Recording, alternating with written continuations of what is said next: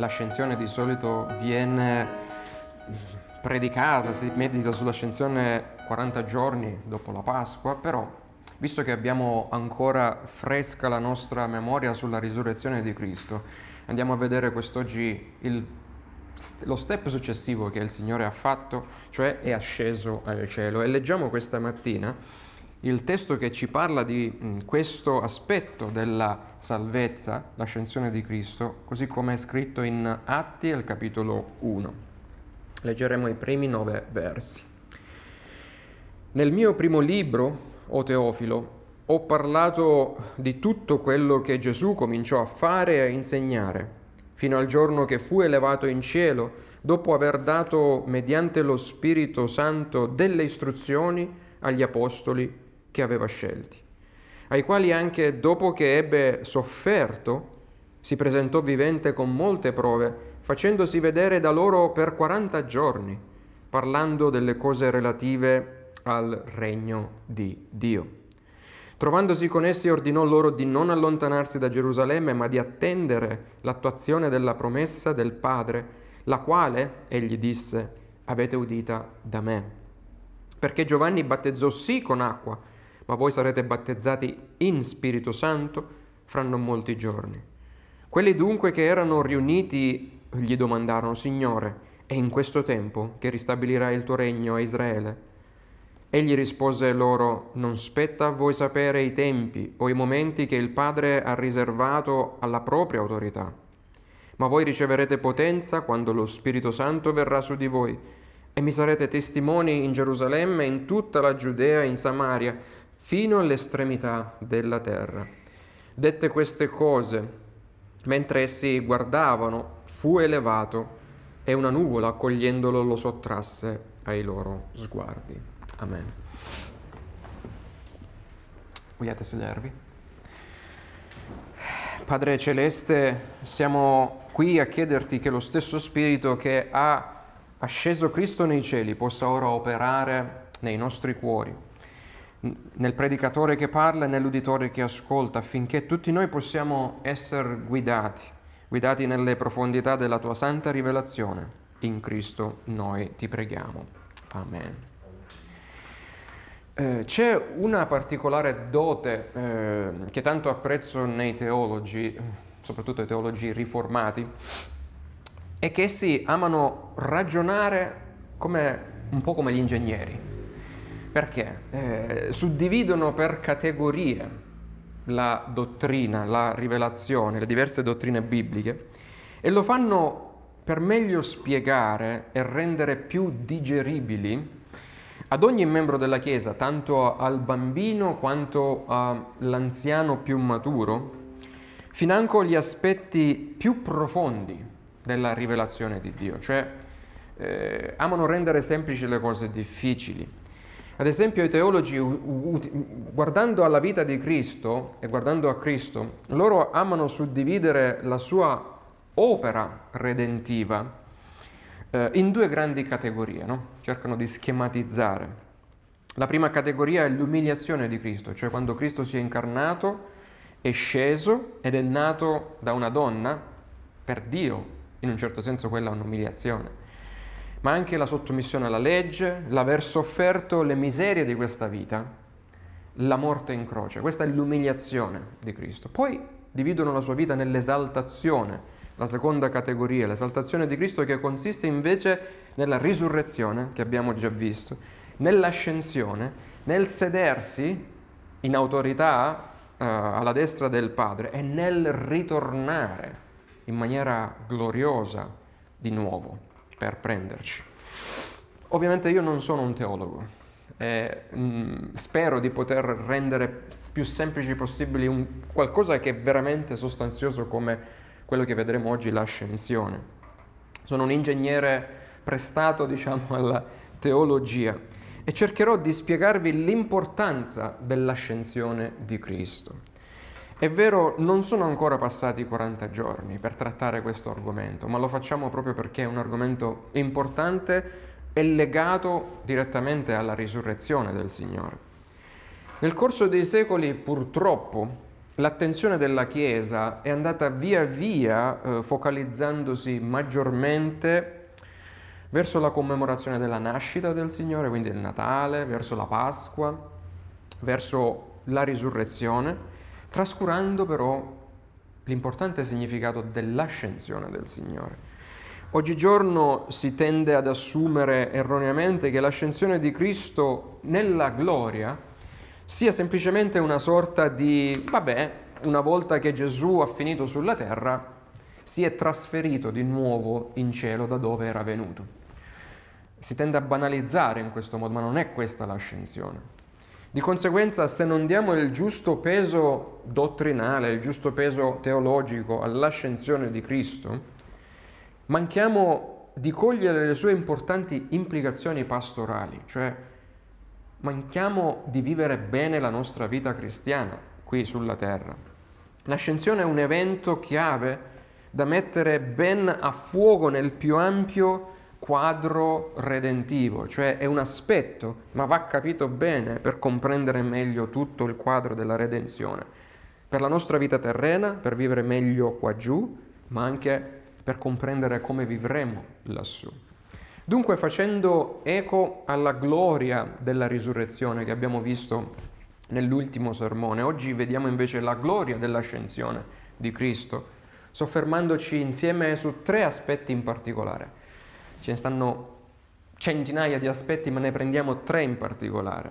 L'entrata nel santuario celeste, cioè Cristo ascende per entrare in un santuario celeste. L'inaugurazione del nuovo patto, Cristo ascende per inaugurare il nuovo patto, e Cristo ascende per costituire il nuovo popolo, il popolo del nuovo patto, la sua Chiesa. Quindi vedremo queste tre cose. L'ascensione è sì la meta finale del ministero terreno di Cristo, cioè l'ascensione è l'ultima cosa che il Signore fa nel suo ministero terreno, prima di ascendere, ma l'ascensione è anche l'inizio del suo ministero perpetuo. L'ascensione è come una cerniera, no? La cerniera della porta, che collega la struttura della porta alla porta stessa, e collega l'opera terrena di Cristo, ciò che Cristo ha fatto sulla terra, all'opera celeste di Cristo, ciò che Cristo sta facendo in cielo per noi. È verissimo, come abbiamo visto nel sermone sulla crocifissione, 2 sermoni fa, il grido di Gesù sulla croce, tutto è compiuto, ha dichiarato adempiuta una volta per sempre l'offerta perfetta. L'ha fatta, l'offerta perfetta è fatta, è lì, per la nostra espiazione sostitutiva, cioè per cancellare la nostra colpa e per cancellare i nostri peccati. Ma quell'offerta è servita anche per cancellare l'ira di Dio, per propiziare, per rendere propizio a noi, 100% favorevole nei nostri confronti Dio. Quindi quello è qualcosa di fatto, compiuto. Quando lui gridò è compiuto, è vero, è compiuto. Ma alla croce il ministero terreno di Cristo non finisce, cioè non è che dice è compiuto, basta, va in ferie, no, continua a lavorare. Anzi, dopo la risurrezione, come abbiamo letto, il ministero di Cristo continua per altri 40 giorni, il ministero terreno. Luca scrive che il Signore si presentò ai suoi vivente e con molte prove, facendosi vedere da loro per 40 giorni, parlando delle cose relative al regno di Dio, cioè continuava a insegnare loro le cose sul regno e prepararli per l'arrivo dello Spirito Santo, che li avrebbe poi assistiti, equipaggiati, formati nel portare la buona novella del regno a tutte le genti, da Gerusalemme sino all'estremità di tutta la terra. E continuò il Signore a ministrare loro finché, condotti, dice Luca, i suoi poco fuori Gerusalemme, circa un paio d'ore di cammino fuori Gerusalemme, a Betania, e alzate le mani su di loro li benedisse, e mentre li benediceva avvenne questo altro importante evento. Fu elevato e una nuvola, scrive Luca, la gloria di Dio, la presenza di Dio, lo prese accogliendolo e lo sottrasse ai loro sguardi. Luca ci informa che il medesimo corpo umano, e qui è la cosa È una delle tante cose meravigliose. Il medesimo corpo umano del nostro eterno mediatore, che fu dilaniato dal flagello pochi giorni prima, dal flagello romano, e patì la morte di croce il venerdì santo. Quel medesimo corpo, 40 giorni dopo la sua risurrezione, viene poi traslato, viene poi portato dalla terra nel cielo mediante un altro atto visibile e glorioso della potenza di Dio. Sì, c'è un uomo in cielo. Ma perché il corpo risorto e glorificato del Signore è dovuto ascendere? Perché? Qual è il significato? E non è potuto rimanere in questa vecchia creazione. Perché non poteva rimanere con noi per sempre, qui? La testimonianza della Scrittura è chiara. Più volte il Signore aveva predetto ai Suoi che avrebbe dovuto ascendere, lo diceva chiaramente, per preparargli un luogo, Giovanni, no? Io vado per prepararvi le dimore che vi aspettano, ma anche per mandargli il Consolatore, vado perché se non vado non posso mandarvi lo Spirito Santo. Ma come scrive Paolo ai Corinzi, dopo la risurrezione, il Cristo deve per forza lasciare questa terra. Perché? Perché deve entrare nel santuario celeste per continuare a ministrare per noi. E questo è il nostro primo punto, cioè deve trasferirsi e continuare a servire nel santuario celeste. Il suo corpo glorificato non appartiene più a questa corrotta creazione destinata alla distruzione, cioè non poteva stare qua. Lui è un corpo glorificato che non può stare tra di noi. Paolo scrive nel primo Corinzi, capitolo 15, il primo uomo, Adamo, tratto dalla terra è terrestre, cioè è qualcosa che appartiene a questa terra. Il secondo uomo, cioè il Signore, è dal cielo. Quale è il terrestre? Dice, tali sono anche i terrestri, cioè corpi corrotti dal peccato e perciò destinati a non entrare nella creazione celeste. Ma quale è il celeste, cioè il corpo glorificato di Gesù Cristo? Tali saranno anche i celesti, cioè tali sarete anche voi, dice lui, quando sarete glorificati. Dunque, così come il corpo glorificato di Gesù Cristo, seppur ancora in carne ed ossa, è però risorto, ma è risorto in maniera celestiale, no? Appartiene a quella creazione futura, alla nuova creazione. Allo stesso modo, dice Paolo, al secondo ritorno di Cristo, i corpi vostri, di voi credenti, saranno glorificati, risuscitati ed entreranno anch'essi nei nuovi cieli, nella nuova terra, per ricongiungersi così a Cristo, che di essi è la loro primizia. Ma come abbiamo detto, non solo il corpo di Cristo non è più adatto per questa creazione, ma egli deve continuare il suo ministero nel santuario celeste. Ecco perché ascende. Poiché il sacrificio di Cristo è stato un sacrificio fatto a Dio sulla terra, doveva dunque essere presentato anche davanti a Dio, nel santuario celeste appunto, dove Dio dimora, di cui sia l'Eden, il giardino dell'Eden all'inizio della creazione, sia il tabernacolo nell'Antico Testamento che il Tempio dell'Antico Testamento erano una copia terrena del santuario celeste. Cioè, non so se riuscite a vedere tutti questi collegamenti. Così come il sommo sacerdote nel giorno dell'espiazione, nell'Antico Testamento, che leggiamo in Levitico 16, doveva prima offrire il sacrificio di un toro per i suoi peccati, quindi entrava nel tabernacolo o entrava, diciamo, nella parte esteriore del Tempio, offriva prima un sacrificio, un toro per i suoi peccati e 2 capri per tutto il popolo, e poi soltanto dopo, ascoltate, essersi purificato dal proprio peccato, poteva salire, dice la Scrittura, poteva ascendere nella casa del Dio, cioè entrare nel luogo santissimo del Tempio o del tabernacolo, per presentare a Dio il sangue dell'offerta e intercedere per se stesso e per il popolo. Allo stesso modo, così come quelle cose venivano fatte che erano anticipazione di ciò che Cristo doveva fare. Cristo, sommo sacerdote dei beni futuri, dice lo scrittore agli Ebrei, dopo essersi offerto fuori le mura della città, dopo essersi dato come agnello senza macchia e come capro espiatorio per la cancellazione definitiva e completa della colpa e del peccato degli eletti, egli è stato risorto dai morti affinché nella funzione non più di vittima, perché lui si è offerto come vittima sulla croce, è stato risorto affinché come sommo sacerdote eterno è potuto poi ascendere, salire in cielo per finire il rituale cominciato sulla terra. E cioè, per entrare, come dice lo scrittore agli Ebrei al capitolo 9, in un tabernacolo più grande, più perfetto, non fatto da mano d'uomo, cioè non di questa creazione, entrando una volta e per sempre nel luogo santissimo, non con sangue di capri e vitelli, ma con il proprio perfettissimo sangue, così da acquistarci una redenzione eterna.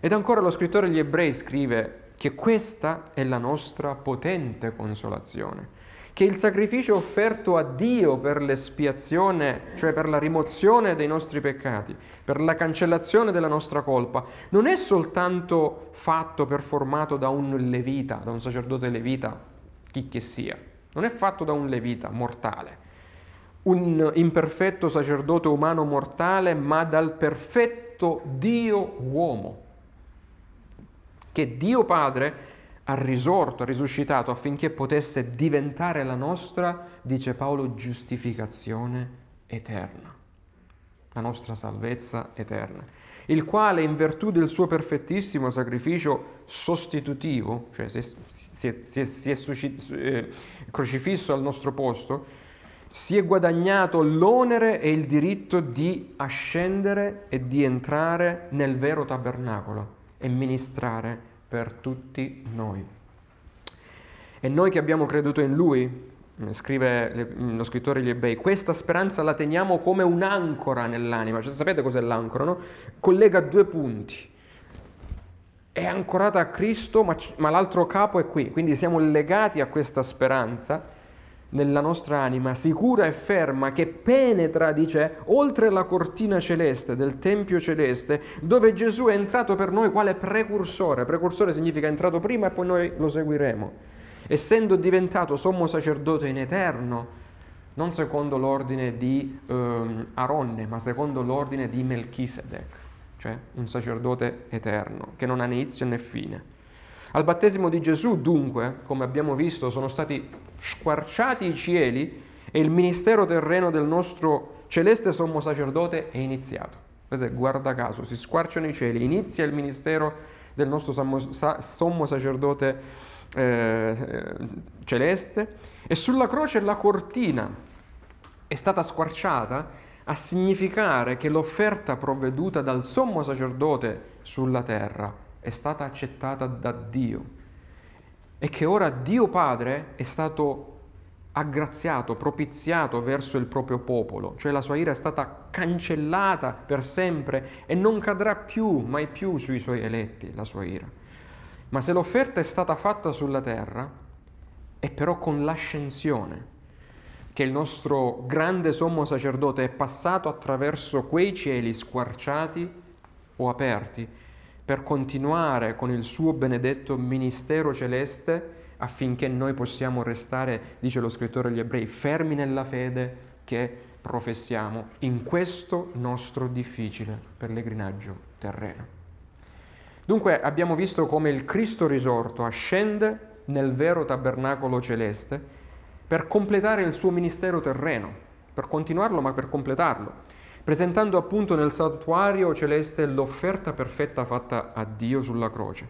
Ed è a questo punto che lo scrittore agli Ebrei ci comunica che una volta che Cristo è asceso, egli è ricevuto da Dio Padre nel luogo santissimo, il quale in virtù della sua perfetta obbedienza terrena lo nomina apertamente davanti a cieli e terra, lo dichiara sacerdote in eterno secondo l'ordine di Melchisedec, cioè il Padre lo dichiara sacerdote in eterno. Vedete, se non comprendiamo l'ascensione, quante cose ci perdiamo della rivelazione di Cristo. E come leggiamo dal capitolo 7 al capitolo 12 dell'Epistola agli Ebrei, faccio una parentesi, spero un giorno di poter esporre l'epistola agli ebrei è meravigliosa. C'è il mio professore di Nuovo Testamento che sta scrivendo il commentario, quindi spero che presto potrò averlo tra le mani. Quindi lo nomina sacerdote in eterno, e come leggiamo appunto dal capitolo 7 al capitolo 12 di questa epistola, è proprio la combinazione di questi tre aspetti che succedono nell'ascensione di Cristo, cioè lui entra nel vero santuario, presenta l'offerta perfetta fatta alla croce e diventa il sommo sacerdote in eterno, viene dichiarato sommo. Proprio per questo, quando questo succede, tutto questo rende obsoleto, dice la scrittura, rende superato per sempre tutte le cose dell'Antico Testamento, tipo i tipi e ombre, cioè rappresentati dal Tempio, dal Tabernacolo, quale temporanea dimora di Dio sulla terra, ormai è superato, non esiste più, non c'è più bisogno del Tempio, come non ci sono più bisogno delle offerte imperfette terrene di tori e capri, ma non c'è più bisogno dell'ordine sacerdotale levita. Non abbiamo più bisogno di sacerdoti, perché Cristo è il nostro sacerdote eterno. Questo cosa significa in poche parole? Che con l'ascensione il vecchio patto mosaico viene ormai messo da parte, superato, reso vecchio, obsoleto, inutile, e Cristo provvede alla inaugurazione, questo è il nostro secondo punto, del nuovo patto. Sì, l'ascensione di Cristo garantisce l'inaugurazione, l'inizio del nuovo patto mediante il quale, adempiendo le promesse di Dio già fatte tramite il patto di grazia, noi l'abbiamo studiati, i patti nella scrittura, cioè Dio rivela il nuovo patto tramite il patto di grazia già ad Adamo, Genesi 3,15, poi lo rivela ancora di più ad Abramo, quindi Genesi 12, 15, 17 e così via, inaugura quindi adesso Dio la nuova creazione nella quale Cristo è il primo uomo a entrare e alla quale il suo popolo, la Chiesa redenta, partecipa già a questa nuova creazione. Anche se siamo qua, partecipiamo già in questa nuova vita grazie ai numerosi frutti di questo nuovo patto che ci vengono dati tramite il suo Spirito in noi. Come già predisse Geremia al capitolo 31, verso 33, vedete Geremia, 700-800 anni, 600 anni prima di Cristo. Sotto l'antico patto la legge di Dio era incisa su tavole di pietra, dice Geremia, e posta nel temporaneo luogo santissimo del Tempio. Sotto il nuovo patto invece, Dio scrive la sua legge direttamente nel cuore del suo nuovo popolo, fatto di ebrei più gentili. E per opera dello Spirito Santo, mandato alla Chiesa una volta che Cristo è asceso, rende attua proprio questo. Il nuovo popolo, quindi, il nuovo patto, è come il Tempio del Vecchio Testamento, in quanto la legge di Dio è depositata nel nuovo popolo, è custodita nel nuovo popolo, ma con la differenza che esso è un tempio vivente. Voi siete un tempio vivente fatto di pietre viventi, dice l'Apostolo Pietro. Dunque il Signore asceso diviene il garante di un nuovo patto migliore, dice lo scrittore, migliore del primo, dice lo scrittore agli Ebrei, e avendo ottenuto un ministero tanto superiore a quello di Aronne, quanto migliore è il patto fondato su migliori promesse del quale egli è il mediatore, poiché è stato ratificato, cioè è stato concordato in un tabernacolo più grande e più perfetto, non fatto da mano d'uomo e non con sangue di capri e vitelli, ma con il proprio sangue. Così Cristo ci ha acquistato una redenzione eterna. L'ascensione di Cristo ha assicurato che il nuovo patto sia efficace e non più superabile, non ci saranno altri patti che ci attendono, perché Cristo è il sommo sacerdote in eterno, garante di tale nuovo patto. Lui è lì e finché sarà lì per sempre. Nessuno può smuovere il patto di Dio. Per assicurarti gli effetti eterni del nuovo patto, cosa ha fatto il Signore? È il sacrificato stesso, cioè è il Signore stesso che entra per te nel vero tabernacolo, il cielo, così che il Cristo che si è offerto per te sulla croce, sulla terra, e che nel suo corpo terreno ha distrutto l'onta la vergogna del tuo peccato e della tua morte, è lo stesso sommo sacerdote che poi nel cielo entra con la sua umanità risorta, con la sua carne umana e glorificata nel tabernacolo celeste, presentando se stesso davanti a Dio come tuo glorioso, presentandosi davanti a Dio come tuo glorioso mediatore, affinché tu che sei ancora afflitto dai tuoi tanti peccati qui sulla terra possa già adesso in tutta libertà avvicinarti a Dio senza timore di essere distrutto. Proprio come il santuario terreno doveva essere purificato dal sangue sacrificale per essere consacrato come luogo di incontro, cioè cosa succedeva? Questo lo descrive bene il Levitico. Quando il popolo peccava, si macchiava di peccato anche il santuario, anche il tempio, cioè tutto diventava peccato sulla terra. Quindi doveva essere purificato, ecco perché veniva spruzzato il sangue nel tempio, doveva essere purificato, no? Perché quel luogo doveva diventare il punto di incontro tra il Dio Santo e il popolo peccatore. E quindi allo stesso modo anche il vero santuario celeste è stato predisposto, è stato messo da parte, è stato consacrato dal sacrificio di Cristo, dal sacerdote eterno asceso, come luogo di incontro dove i peccatori di ogni luogo, in spirito e verità. Quando noi ci riuniamo qua spiritualmente siamo nel tempio, nel santuario celeste, possono entrare avvicinandosi a Dio per mezzo del sangue dell'agnello. Lo so che è complicato, però digerendo un po' queste cose ci arricchiscono per comprendere l'opera di Cristo in maniera più profonda.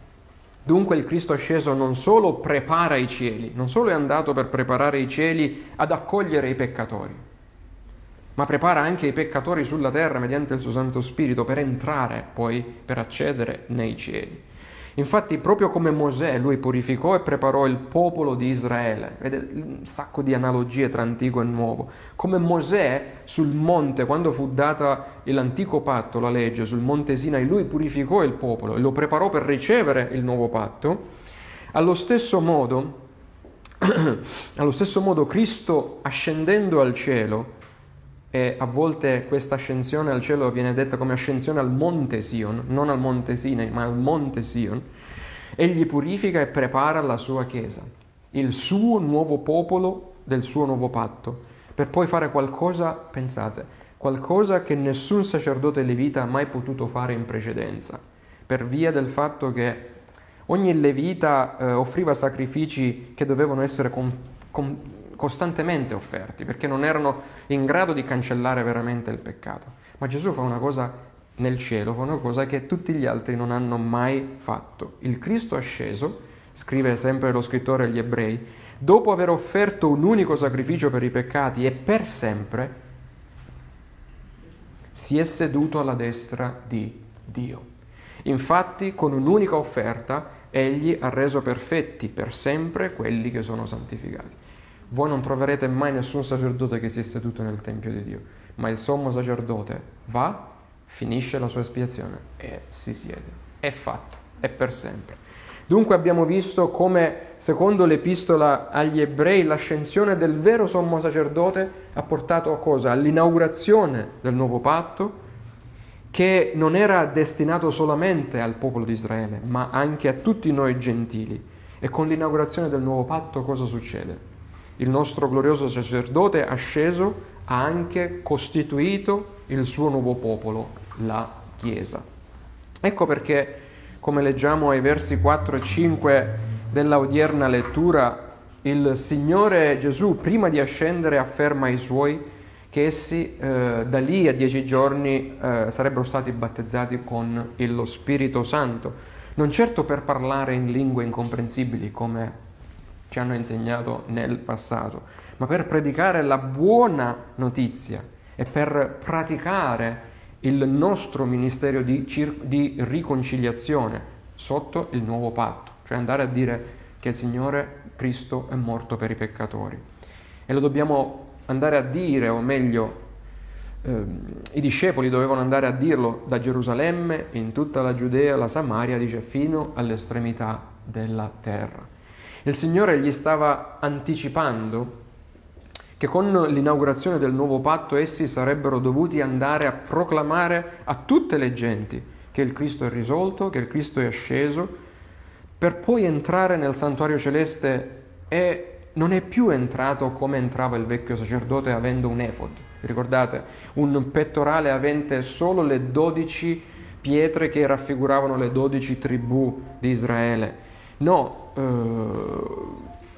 il sommo sacerdote, mediante questo patto migliore, il nuovo patto, è entrato nel santuario tenendo in mano cosa? Il libro della vita, che è stato chiuso con 7 sigilli e che solo lui poteva aprire, al fine di portare non le 12 tribù, ma i nomi di tutti gli eletti da ogni tribù, lingua, popolo e nazione, proprio lì, nel santuario celeste, alla presenza di Dio, per dichiarare la loro sicura, eterna e gloriosa giustificazione, in virtù dell'opera perfetta e finita compiuta dal sommo sacerdote alla croce. È entrato per portare i vostri nomi davanti al Padre.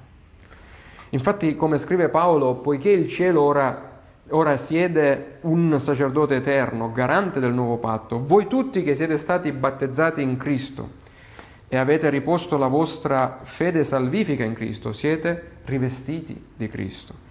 Non c'è dunque né giudeo né greco né schiavo né libero, ma voi siete uno in Cristo. Dunque, concludendo, dopo aver cercato di vedere insieme il profondissimo significato del dottrinale dell'ascensione, che ha sancito l'entrata di Cristo nel santuario celeste, e dopo aver cercato di vedere l'importanza dell'inaugurazione del nuovo patto, la costituzione del nuovo popolo di Dio, la Chiesa, la domanda lecita che in conclusione dobbiamo porci è quale sia il significato pastorale, no? Cos'è il nostro beneficio per l'ascensione di Cristo, per tutti noi che siamo pellegrini su questa terra? Beh, per usare un'analogia ingegneristica, quando io osservo una struttura con il mio occhio critico da ingegnere, no? Entro in un edificio e vedo che la struttura è stata ben progettata, sin nei minimi dettagli, io mi sento al sicuro. Dico, questa struttura può venire un terremoto, reggerà, posso abitarci dentro. Posso sentirmi al sicuro, perché vedo che è stata ben progettata. Amate in Cristo, allo stesso modo, quando noi osserviamo, contempliamo l'opera perfetta di Cristo, così come è rivelata nelle Scritture, quando rifletto sulla sua gloriosa umiliazione e poi sulla sua gloriosa esaltazione, quando mi perdo nella perfezione della sua opera redentiva, e mi soffermo a contemplare la bellezza della sua risurrezione e della sua ascensione, beh, io non posso che sentirmi al sicuro. Perché qualunque cosa mi accada, io so che la mia passata, il mio presente, la mia futura ed eterna sicurezza si basa non sull'opera e sulla persona mia, ma sull'opera, sulla persona di Cristo asceso e seduto alla destra del Padre, e sul suo ministero che Lui sta continuando ad officiare per me dal suo stato esaltato in gloria alla destra del Padre. Quindi, carissimi, nell'ascensione di Gesù ci è data una grande e ferma fiducia che anche noi un giorno staremo davanti alla santità di Dio senza essere condannati. Il Cristo asceso ci dimostra come un corpo pienamente umano risorto, glorificato, è già in cielo, il suo. E lì sarà anche il nostro, come afferma Giobbe, dice, nella mia carne anche io vedrò Dio. Questo perché Gesù nella sua umanità è il precursore che è salito alla presenza di Dio portando, dice, molti figli alla gloria. Sì, carissimi, la sua passata ascensione raffigura la nostra futura ascensione, come Lui. anche noi saremmo risuscitati e conformati al suo corpo glorificato, e non certo lasciati in una dimensione decaduta di sofferenza come questa, perché il Signore stesso, scrive Paolo, con un ordine, con una voce d'arcangelo, con la tromba di Dio scenderà dal cielo, e prima risusciteranno i morti in Cristo, e poi noi viventi che saremo rimasti verremo rapiti, cioè verremo rimossi, strappati via da questa corrotta creazione, e insieme a loro sulle nuvole ad incontrare andremo il Signore nell'aria, e così saremo sempre con il Signore. E lui dice: consolatevi dunque gli uni gli altri con queste parole, con queste verità che vi appartengono, sono vostre. Il Cristo sceso completerà la nostra redenzione affinché potremo anche noi abitare nuovi cieli e nuova terra, in cui la giustizia dimorerà per sempre.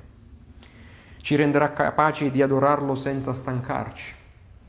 Ci renderà capaci di servirlo in modo assoluto, modo perfetto, completamente liberi da ogni peccato, da ogni malattia, da ogni debolezza. Sì, quel giorno sta arrivando quando noi, figli di Dio, non dovremo più pregare per qualcuno a cui è stato diagnosticato un cancro, perché lì nel cieli il cancro non ci sarà.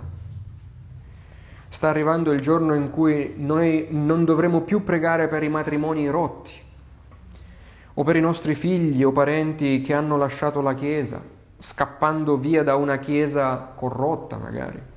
Non dovremo più pregare per coloro che sono giornalmente consumati dal peccato, dalla malattia, semplicemente perché il peccato nei cieli non ci sarà più, e il Cristo asceso ci conformerà alla sua immagine celeste, e adoreremo per sempre l'agnello risorto, il sommo sacerdote che si è seduto nel suo santuario celeste. Ecco perché Paolo ai Romani capitolo 8:1, ecco perché noi leggiamo la rassicurazione del perdono, Romani 8:1, Paolo fa questa risoluta quanto dirompente e profonda dichiarazione. Dice: fratelli, sorelle, la buona notizia è che non c'è più nessuna condanna per quelli che sono in Cristo Gesù. Riusciamo a realizzare la profondità di tale dichiarazione qui sulla terra se non comprendiamo cosa Cristo ha fatto e sta facendo per noi? Non credo. E perché non c'è condanna? Perché non c'è condanna? Perché grazie alla grazia di Dio, grazie al Cristo offerto, grazie al Cristo morto, risorto e asceso, nonché grazie al nuovo patto da Lui inaugurato, ed il fatto che tutti noi salvati apparteniamo al suo nuovo popolo, la Chiesa, e del fatto che la nostra sicurezza non è più nell'antico patto, ma nel nuovo, fatto di migliori promesse, e il fatto che non risiede nel nostro adempimento della legge, non risiede per quanto buoni noi ci sforziamo di essere o perfetti discepoli di Cristo siamo, ma la nostra sicurezza eterna deriva dal fatto che Gesù asceso è la mia e la tua giustizia immarcescibile, cioè non può essere cancellata, la giustizia di Cristo è lì.